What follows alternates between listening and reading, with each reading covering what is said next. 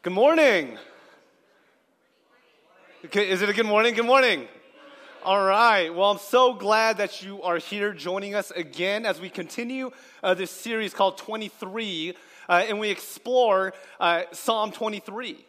Uh, and uh, this morning, I'm so excited because we get uh, to this verse that is coined as uh, one of the Bible's most famous verse, uh, which is verse 4 uh, of chapter 23, that says, As I walk through the darkest valley, I will fear no evil, for you comfort me, your rod and your staff are with me.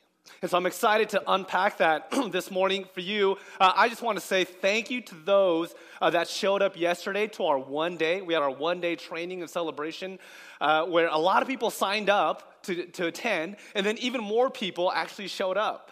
Uh, and so we were so excited to share uh, with them and, and, continue to share with you the vision that God has given us uh, here at Bethany West Seattle. Uh, and it was so exciting for me to share that. So, so a couple cool things happened to me over the weekend was A, it was uh, that one day where I was able to share that vision that God has given to us as a community. Uh, and second, and I think this is when you know you, have made it as a pastor, is when you get invited to a birthday party uh, from your parishioners, from your friends. Uh, and it was a, a, Mario Kart themed birthday party. Uh, and if I'm being really honest with you, it was actually called uh, Beerio Kart, but uh, that's beside the point.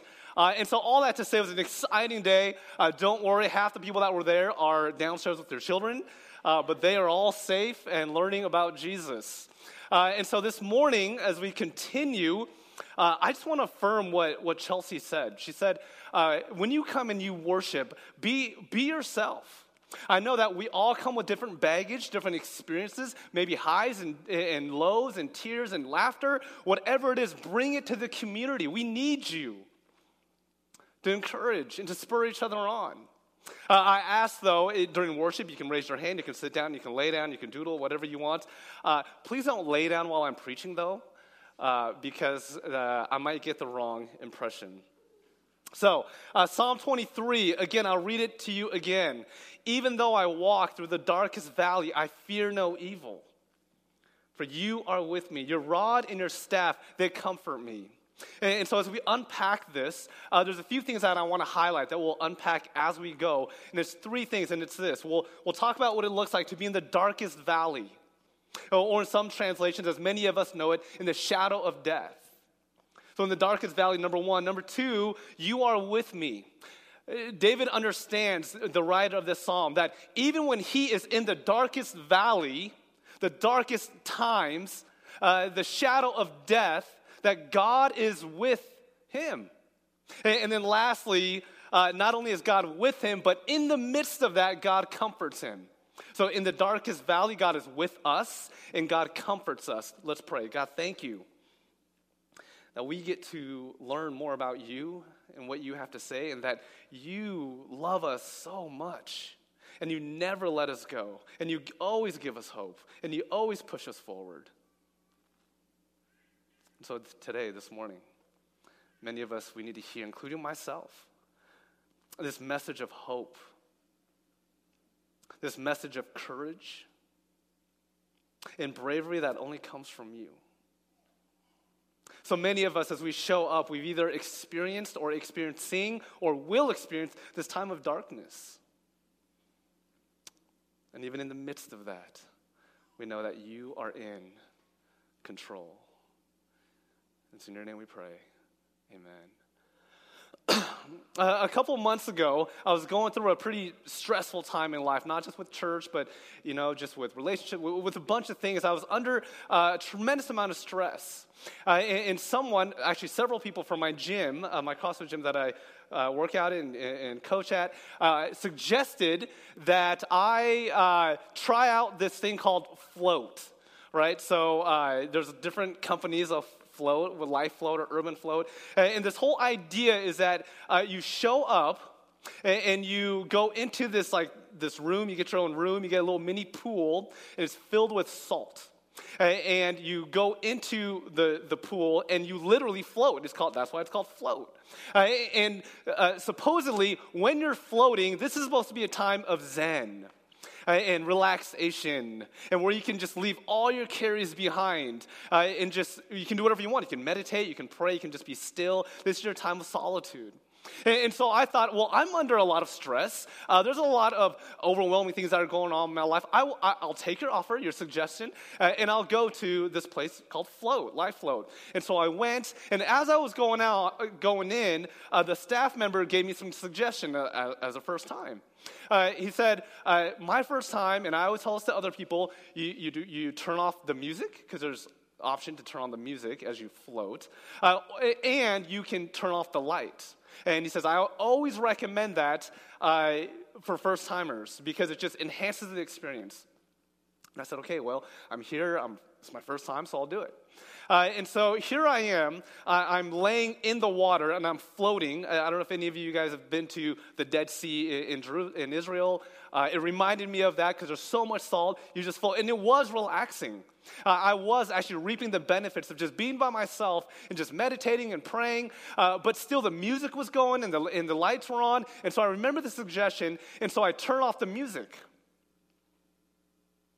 And it was silent. I'm okay with that. It was good. And then, because, so what I didn't explain is when you lay down and you're floating, the, the buttons are right next to you. So you can control it as you're floating. So I turn off the music, uh, not a problem at all. And then I turn off the lights. So now it's dead silent and it's pitch black. I literally, no exaggeration, laying here and you would not be able to see your hand in front of you, right in front of you. I couldn't see it. And I, and I don't know what happened. I started panicking. I started having this anxiety attack. Uh, and for whatever reason, I was actually hyperventilating. I couldn't breathe. And what made it worse is somewhere along the way, as I was floating in this mini pool, I must have drifted a little bit because I was reaching for the light and I couldn't find it. And it was during that time where I just felt so stressed out. And the irony was that there's this space that I'm supposed to feel so at peace and so comforted is the very place that I'm having an anxiety attack. I'm overwhelmed with fear. Uh, and after a few minutes of wrestling around in the dark, you know, uh, splashing around and salt water going in my eye, and it was just a crazy experience, I finally found the light switch. And I turned it on, and, and it wasn't bright, it was, it was bright enough for me to see what was going on. And instantly, instantly, I was at peace. See, something happened when I knew that the light switch was next to me. And the rest of the, the time that I was in that float, it actually felt awesome because I was laying down. I knew where the light was. Matter of fact, I kind of had my hand on that button area the entire time. And, so, in the midst of the darkness, when I turned the light back off, I was at peace. And what was uh, really giving me peace and comfort was knowing that anytime I wanted the light, it was with me, right here. All I had to do was push that button. See, what we realize is when I was in that float, uh, nothing changed. Nothing changed. It was still pitch black. I couldn't see anything. Uh, so, externally, after I was done fussing around, externally, nothing has changed. It was still pitch black. I couldn't see, and yet my soul was at peace and I was comforted and I was relaxing because though externally nothing changed, internally everything changed. Because I knew what the light switch was. See, there's something about darkness that provokes fear. And we all understand that. And yet, even in that fear and darkness, there's this idea that when you are with somebody, that fear starts to dissipate just a little bit or even completely. I mean, think about it. Maybe uh, you can see it in your kids when your kids run out in the street or go into a dark place. They're scared. But when you grab their hand, suddenly things are okay. I don't have children, but I have a dog. I, I have a puppy, and I let the puppy out at, night sometimes. And, and the dog, uh, her name is Selah, uh, she is afraid to go outside until I step out with her. Then suddenly she feels brave. There's, there was a time where uh, somebody asked me to accompany them on their very first date with somebody because he was so scared. It was super awkward. I, I was the awesome third wheel, and now they're married, so they should send me a thank you card. There's people that go into appointments and doctor appointments uh, because they're afraid. And even though the news might not change, the fact that they're with somebody changes everything. I have a good friend who, whose friend was diagnosed with ALS. And with that diagnosis, she, the person that had diagnosed, diagnosed with ALS, had to go into this meeting, this orientation of how to live with ALS. And she was scared to death to go to that meeting. And she called her friend and said, Will you go with me? Because that would make it feel so much better. Darkness provokes fear the physical darkness, the proverbial darkness. And yet, this whole idea when somebody goes with you, the fear transforms to comfort and peace. And in Psalms 23, David understood this full well. Uh, he understood this idea of the darkest valley, what we'll talk, talk about right now. David uses the metaphor of a dark valley. And as a shepherd himself, so David, all throughout Psalms 23, if you've missed it, there's sermons online. David talks about this metaphor of shepherd and sheep that we are the sheep. If you're a follower of Christ, we are the sheep, and God is the shepherd. And David uses this analogy over and over and over again because he knows exactly what it's like. He himself was a shepherd, he himself took care of sheep. He understood the importance of a shepherd's role in order to keep the sheep alive. And also, David understood, and so he uses this word uh, in the shadow of death or the darkest of valleys. In the darkest valley, he uses that because he understands that it is at the nighttime when the sun goes down and it's dark when sheep are most vulnerable. And when sheep uh, would be threatened to be killed, when the wild beasts would come out to hunt David understood that even that he himself as a shepherd that the evening time when it got dark was a scary time for the sheep. If the sheep were going to be killed or hurt, it was going to be in the dark. The darkness represented a scary place. And this is something many of us uh, could understand, right? There's something about darkness that, that scares us. Have you ever been into an empty church at night? I don't know if you have, I have. It's scary. Like, I'll come to church in the morning, I'll come to church with you guys, and it's fun. I love this place. Sometimes in the middle of the week, I have to come here to pick something up at like 9 p.m., 10 p.m. I'm here by myself. It is scary. It is not a place I want to be by myself.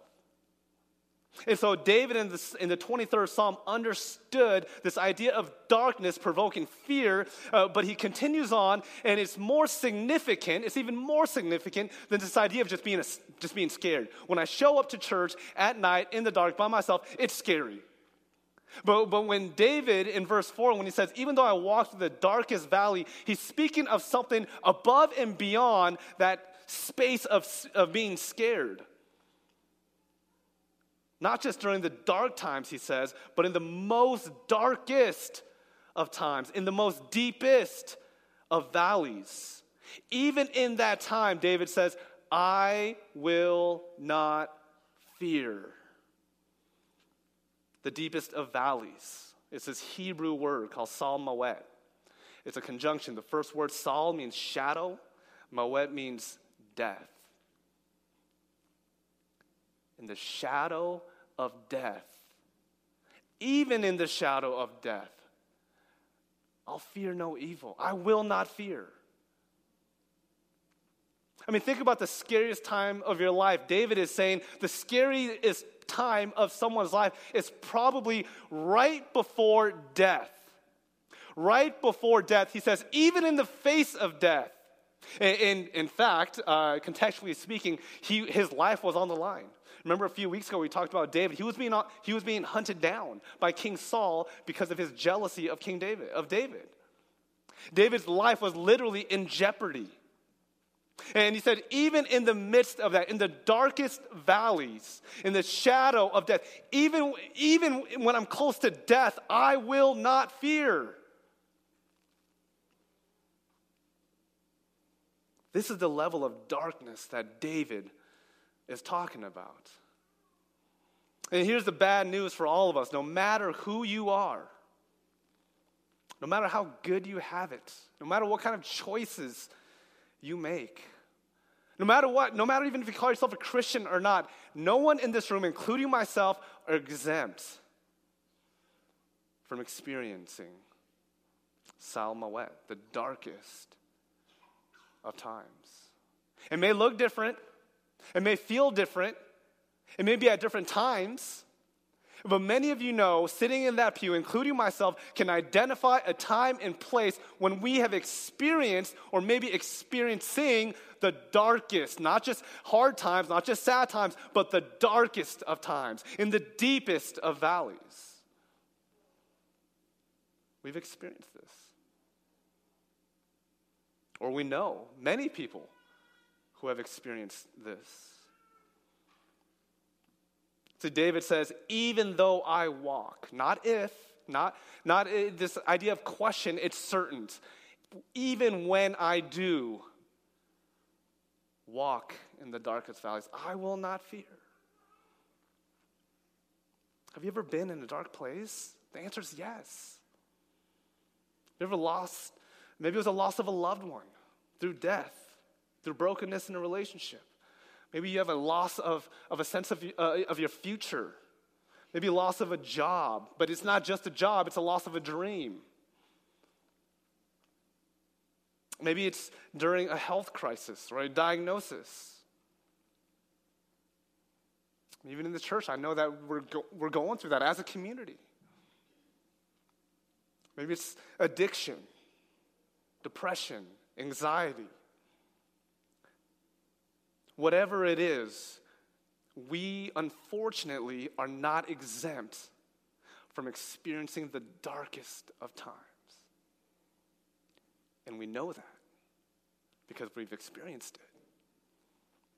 And I love that David says, even during those times, and we, eh, we can even compare ourselves, we can even think about our darkest of times, and we can say, David, how can you say that? How can you say, even in the shadow of death, that you will not fear evil. Well, number two, David says, You are with me. David understands that even in the midst of this bad news, there's actually good news. And this good news outshines the bad news and brings peace and comfort even during these times of the darkest valley. He says, he says, How can I go through it? He says, By this by understanding and knowing and embracing that God is with me.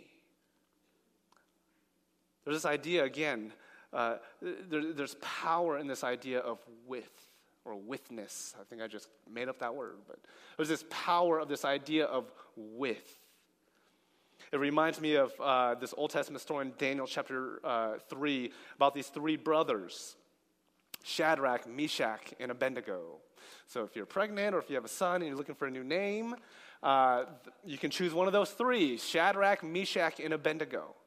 And, and I love this story in Daniel because uh, these are followers of God, and, and a uh, a different god, uh, Nebuchadnezzar, a Babylonian king, goes up to the three brothers and says, Here's what I want you to do. I'm in control. I want you to abandon your faith, your worship to God, Yahweh, and I want you to bow down to this idol. And, if, and King Nebuchadnezzar says, If you don't do that, the punishment will be, I will throw you into the fiery furnace. So, a lot of us, we, if you grew up in the Sunday school, uh, we've heard this story before. And, and adamantly, the three brothers, Shadrach, Meshach, and Abednego, says to the king Nebuchadnezzar, We will not submit to you. We will only worship uh, Yahweh, our God. And, and so King Nebuchadnezzar uh, did exactly what he promised. He, it says in Daniel 3, you guys can read it later, that he made the furnace extra hot. And he turned it up and he took guards with them. The guards, uh, their job was to throw these brothers into the furnace. And guess what? They did. And, it was so hot, even the, uh, the guards were killed. And, and yet, out of you know the side of Nebuchadnezzar's eyes, he sees, even though he sent in three brothers, four in the furnace and four coming out unscathed. And so, the point of Shadrach, Meshach, and Abednego, and the reason why I'm reminding of this is that yes, we are not, or no, we're not exempt of the darkest of valleys, but the promise is that whatever dark valley that you go to, that God is with you. That God goes with you. See, Shadrach and Abednego, easily God could have said, All right, nope, Nebuchadnezzar, you're done. Like, this is not going to happen to my people. All God should have done was snap his finger and, and boom, nothing like that. But God didn't, God didn't do that. God allowed these three brothers to go into the fiery furnace. The biggest difference is that God went with them, experienced the fiery furnace with them. God goes with you. No matter where you go, the joyous of joys, the lowest of lows, God goes with you, and that changes everything. So God didn't remove the situation, God went with them. And, I would argue that removing the situation, the circumstances, if God would have removed it from them, God would have robbed them from growth and transformation. Removing it, removing the darkest valleys from you would rob you of your growth and your transformation. Going with you brings comfort and peace through the lessons. And I love how comforting these words are. God promises all throughout the Old Testament and the New Testament. Joshua 1 9, have I not commanded you? Be strong and courageous. Do not be terrified. Do not be discouraged, for the Lord your God will be with you wherever you go. Isaiah uh, uh, 41, do not fear, for I am with you. Do not be dismayed, for I am your God. All over, even the New Testament, 1 John uh, 4, there is no fear in love, but perfect love drives out fear. It seems that fear and love cannot coexist. Fear and love cannot coexist. Darkness cannot exist in the presence of light. And though you may go into the darkest of places, Psalm into the shadow of death, whatever that means for you, in that darkness, know that God goes with you. To those that are hurting, God is with you. To those that are confused, God is with you. For those that are asking the question, why? God is with you. For those of you that are sick, angry, God is with you. So do not fear. David says, I will not fear evil, for you comfort me. Number three, you comfort me. And I love this part. He says, uh, Here's why this is comforting. He says, I fear no evil. This idea of evil. It's not just this esoteric idea of, of demons or this atrocious sins, uh, but the word evil comes from this Hebrew word ra or ra'ah. Uh, and, and I find this fascinating that this word ra'ah also means, well, actually, technically means something that's inferior. So I know that when we talk about the word evil, we think about all these atrocious sins and, and bad behavior and, uh, or something satanic or dumb. And, and, all that is true. But the root word of evil, ra, ra'ah, means something that is inferior or less than. Inferior or less than. I will not fear anything in David's context. I will not fear anything that's inferior or, le- or less than my God. And what is inferior to God? What is less than God? Everything. Anything. Any person, anything, any situation, any circumstance, all of that, God is more powerful than. And because of that, we know that the power is with us in the darkest valley. Therefore, I am comforted knowing that no matter what life brings at us, no matter what kind of cards we're dealt, that God, the Almighty God, is more powerful and bigger than anything we can experience and be handed to us. I will not fear evil. I will not fear anything that is inferior to God. regardless of how dark your valley is, no matter how late you think you are, no matter how deep the pit you're in, whatever that is, whatever that is, it is inferior to the power of God. In Hebrew, the Hebrew language, especially ancient Hebrew, is very interesting and fascinating. Uh, and uh, Hebrew writers uh, do, all the, do a lot of um, analogies, a lot of even puns, a lot of idioms.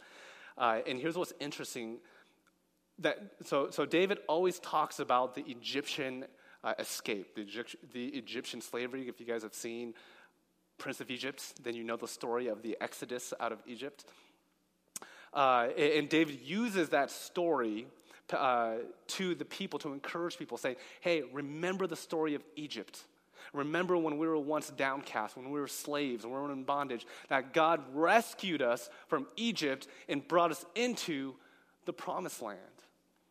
And, and so, because of those stories, uh, people understood the Egyptian culture and the Egyptian world.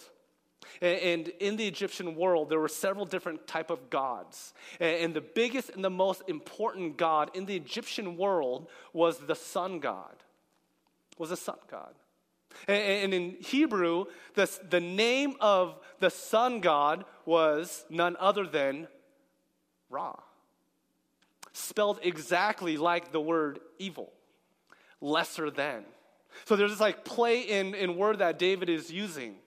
And David is saying uh, in this context, in the people that he understood and knew, they, he knew that everyone else knew that that Ra, the Son of God, was considered mighty and powerful. And with that illustration, David is coming around, uh, kind of a backhanded, you know, uh, humble brag almost, saying, Hey, you think that the sun god Ra is great and big and powerful? Guess what? My God is more powerful than Ra. More powerful than the Egyptian sun god, more powerful than any anything because everything is considered inferior to what God has to offer. You think the Egyptian God is powerful? God is powerful. You think your circumstances have, have chains around you? God can break them. You think you're in a pit that you can't get out? God can rescue you. You think you have anger and this ability to not forgive that just has shackled you? God can relieve you.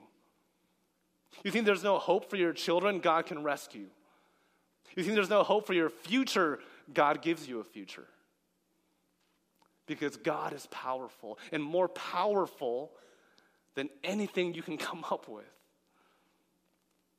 I love Romans 8. This is one of my favorite verses uh, in the entire scripture. It says, No, in all these things we are more than conquerors through him who loved us. For I am convinced that neither death nor life, neither angels or demons, neither the present nor the future, nor any powers, neither height or depth, nor anything else in all of creation will be able to separate us from the love of God that is in Christ Jesus our Lord. Nothing can separate us. Nothing is bigger than. Nothing is too hard for God to come alongside with you and rescue you from what you're enduring. The story's not finished. God gets to write the end of your story. And so, my question is so then, what are you afraid of? God is with you. And I ask myself that in my times of fear, we all live in this culture and society of fear. And my question to myself is, Prince, what are you afraid of? God is with you. And I know that sounds kind of cliche, especially as Christians. Hey, whatever you're going through, don't worry, God is with you. That's not what I'm saying. Yes, what you endure, the darkness, the pain, the sorrow, that's all real. And even in the midst of that, God is with you and brings you comfort. And what's most comforting about God being with us in the darkest of valley is that God is more powerful and bigger than any valley, than any darkness. He says, uh, You comfort me, for you are with me. Your rod and your staff, your rod and your staff. Your rod was like a club that the shepherd used to fend off wild beasts. The staff was something separate that would guide the sheep and go in all the right directions and, and bring them back when they go to wrong directions. That brought comfort to David, knowing that God is a shepherd that protects, that is bigger and stronger than any wild beast that might come and attack. Any feeling, any emotion, any hurt, any pain. God is with you with his rod and, and his staff who guides you, gives you direction and hope. I love one, one of my favorite author uh, says, uh, Brene Brown's an author and professor, psychologist, says, uh, only when we are brave enough to explore the darkness will we discover the infinite power of our light. Let me read that again. Only when we are brave enough to explore the darkness, we will discover the infinite power of our light. So go into the darkest valley with confidence that God is with you. And whatever you're experiencing will always, always, always, always be inferior to the peace, the love, and the comfort and the forgiveness that God offers. And this is what the Easter story is all about it's about the resurrection of Jesus. Coming back to life, having victory over sin, conquering death, and always having the last word. And as I invite the worship team back up, may we reflect on that just for a moment. What are you afraid of? Are you in the darkest valley right now? Are you overwhelmed with fear? Are you having anxiety? Are you feeling overwhelmed? Are you reaching for that light? Well, the light is there. And the light and the power and the love that God offers is something that no evil can overcome or be bigger than. So be comforted in that. That Jesus came down, gave his life, resurrected on the third day. That's Easter. And it's called us, his sheep, and he is our shepherd. And as we talked about before, uh, the shepherd would take the sheep into a pen and uh, overnight, because the shepherd wanted to protect the sheep from the dark, because that's when the shepherd knew that the sheep were most vulnerable uh, to be killed, to be hunted, to be hurt. And so the shepherd would, would push the sheep into the pen to keep the sheep safe. But the pen didn't have a door. It wasn't like an actual like a house, or it didn't have a door. It was just an opening. And so when it says that shepherd lays down his life for his sheep, it, he, was, he wasn't being metaphorical. Because he wanted to protect the sheep, he would lay down in the opening, what we would call the door. He would put his own life there to make sure that the sheep doesn't go out because then they would be killed. And he would put his own life on the line so wild beasts wouldn't come in and kill the sheep.